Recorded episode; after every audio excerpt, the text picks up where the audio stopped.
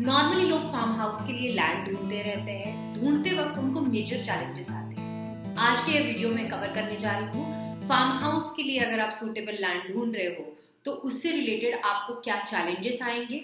और ये challenges overcome करने के लिए आपने कौन सी कौन सी प्रिकॉशंस लेनी चाहिए? सो so, पहले पाँच चैलेंजेस जो नॉर्मली किसी को भी आते हैं। फ़र्स्ट एंड फॉरमोस्ट उनका बजट वो जो एरिया में लैंड देख रहे हैं वहाँ के लैंड से मैच नहीं होता है। बहुत बार आपको लेना होता है समथिंग बीस लाख तीस लाख रुपया एकड़ के रेंज में और आप लोकेशन ढूंढ रहे होते हैं लोनावला।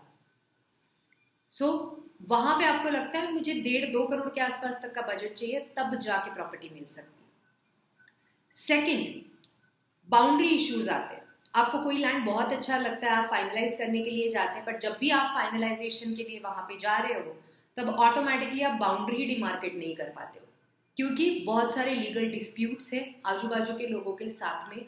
माइट भी आप जिससे ले रहे हैं, उस बंदे ने बहुत सारी चीज़ें क्लैरिफाई नहीं की है।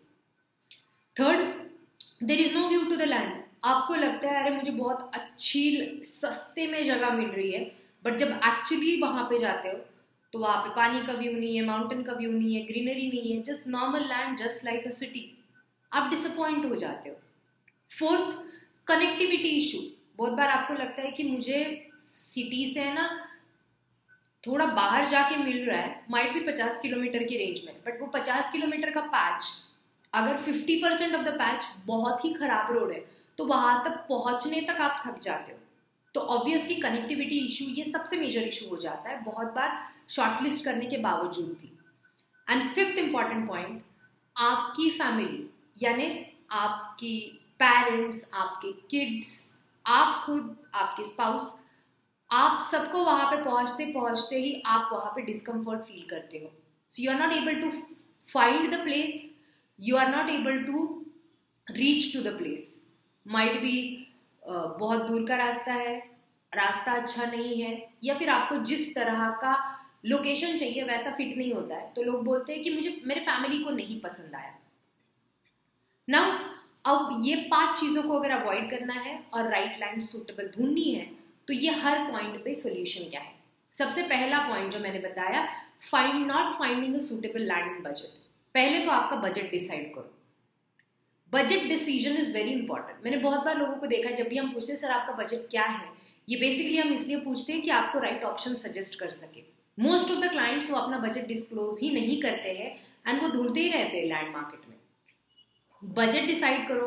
उस हिसाब से ऑनलाइन में आप पहले से ही बताओ मेरा इतना बजट है। जिसको भी आप पूछ रहे हो, उन लोगों को पहले से बजट क्लैरिटी दो। अगर आपको लगता है कि ये एरिया में रफली अगर लैंड मिलती है पचास लाख रुपए एकड़ जो ऑनलाइन एड है एंड अचानक से एक एड फ्लैश होती है जो दिखाती है पाँच लाख रुपया तो इमीडिएटली आप उस पर अट्रैक्ट हो जाते हैं बट वहाँ पे आपने डाउट खाना चाहिए, क्योंकि माइंड भी वहाँ पे कुछ ना कुछ प्रॉब्लम हो सकता है लीगल प्रॉब्लम भी। सेकेंड बाउंड्री इश्यूज़ अवॉइड करने के लिए इंपॉर्टेंट पार्ट होता है लीगल नोटिस देना। लैंड लेने से पहले प्रॉपर गवर्नमेंट एंड प्राइवेट मोजनी करके लेना mojani is a proper measurement वो लैंड का होना बहुत ज़रूरी है before going ahead with the land third अगर वो लैंड को व्यू नहीं है, ये आपको पहले से ही समझना चाहिए, आपने पहले से फ़ोटो मांग के रखो। लाइव व्यूज़ लाइव फ़ोटोज़ कैसे दिखते हैं, वो पहले से ही चेक करके रखो। फोर्थ अबाउट कनेक्टिविटी इशू आजकल टेक्नोलॉजी इतनी अच्छी होगी ना गूगल मैप पहले मंगवा लो। लोकेशन चेक करो। पूरा गूगल मैप से देखो आजू बाजू क्या है, कितना है टेरेन कैसा है स्लोप कितना है, कितने डिस्टेंस पे पानी है, कहाँ पे हॉस्पिटल है स्कूल है, पूरा खुद का आर कंप्लीट करो। वहाँ पे जाने के बाद आपको ये फील नहीं होना चाहिए ये लोकेशन ही अच्छा नहीं है।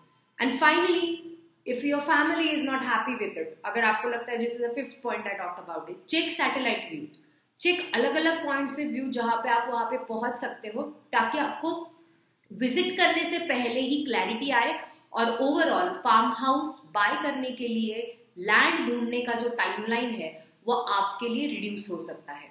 अगर आप फार्म हाउस के लिए अच्छी लैंड देख रहे हो और ऐसी सूटेबल लैंड आपको इजीली एक्वायर करनी है तो आप हमें कनेक्ट कर सकते हैं। Thank you so much